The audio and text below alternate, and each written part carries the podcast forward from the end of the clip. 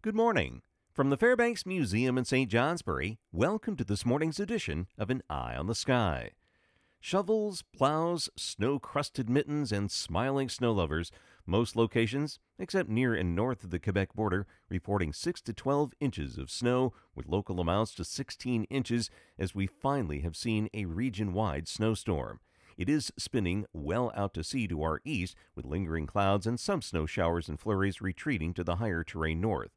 A dying cold front to our northwest over northwestern Quebec into Ontario will gradually fall apart over us, leaving only weak high pressure. This will limit the clearing. Also, there'll be a lack of significant cold air behind the storm, which will keep some clouds through the northern mountains, breaks of sun developing in the Champlain and St. Lawrence valleys, and most southern areas. While we finish the cleanup on this storm, another one follows close on its heels tomorrow night into Wednesday, though a very different storm.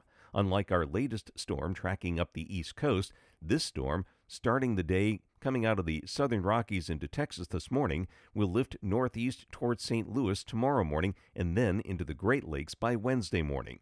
Although a modest wedge of cold air remains as the storm arrives later tomorrow as snow, the storm's track to our west means strengthening south winds will lift some very mild air our way, changing the snow, after a few to several inches, to rain. The snow could be locally heavy over the higher terrain north before changing, only aggravating the biggest concern with the storm strong winds. With the heavy snow and then rain on top of it, there'll be a lot of weight on some of the trees and power lines. High wind watches cover northern portions of the region, south through the southern Green Mountains and the Berkshires late tomorrow through midday Wednesday. Winds may gust to 65 miles per hour, resulting in downed trees, power lines, and widespread power outages. Rivers will rise as well, though no significant flooding is currently forecast, but it will be monitored. As the storm sweeps to our north Wednesday afternoon into Thursday, the rain lifts out. Marginally colder air pulls back in behind the storm with some snow showers north on Wednesday night into Thursday, mostly over the higher terrain, a little clearing by Thursday night. However, clouds will be returning on Friday and another messy, strong storm is possible Friday night into Saturday.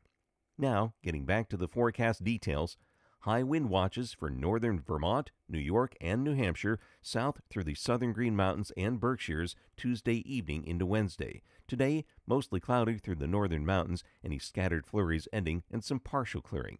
Becoming partly sunny in the St. Lawrence and Champlain valleys and south. Highs 20s to near 30 north, in the 30s south, northwest winds around 10 miles per hour, but gusting to 30 in parts of New Hampshire. Tonight, Periods of clouds north, mainly clear south, then increasing high clouds southwest late. Lows 5 to 15, except teens to near 20 near Lake Champlain and the Adirondacks. Northwest winds will diminish. For Tuesday, becoming cloudy, a rising chance of snow west and south of I 89 late in the afternoon, highs upper 20s to mid 30s.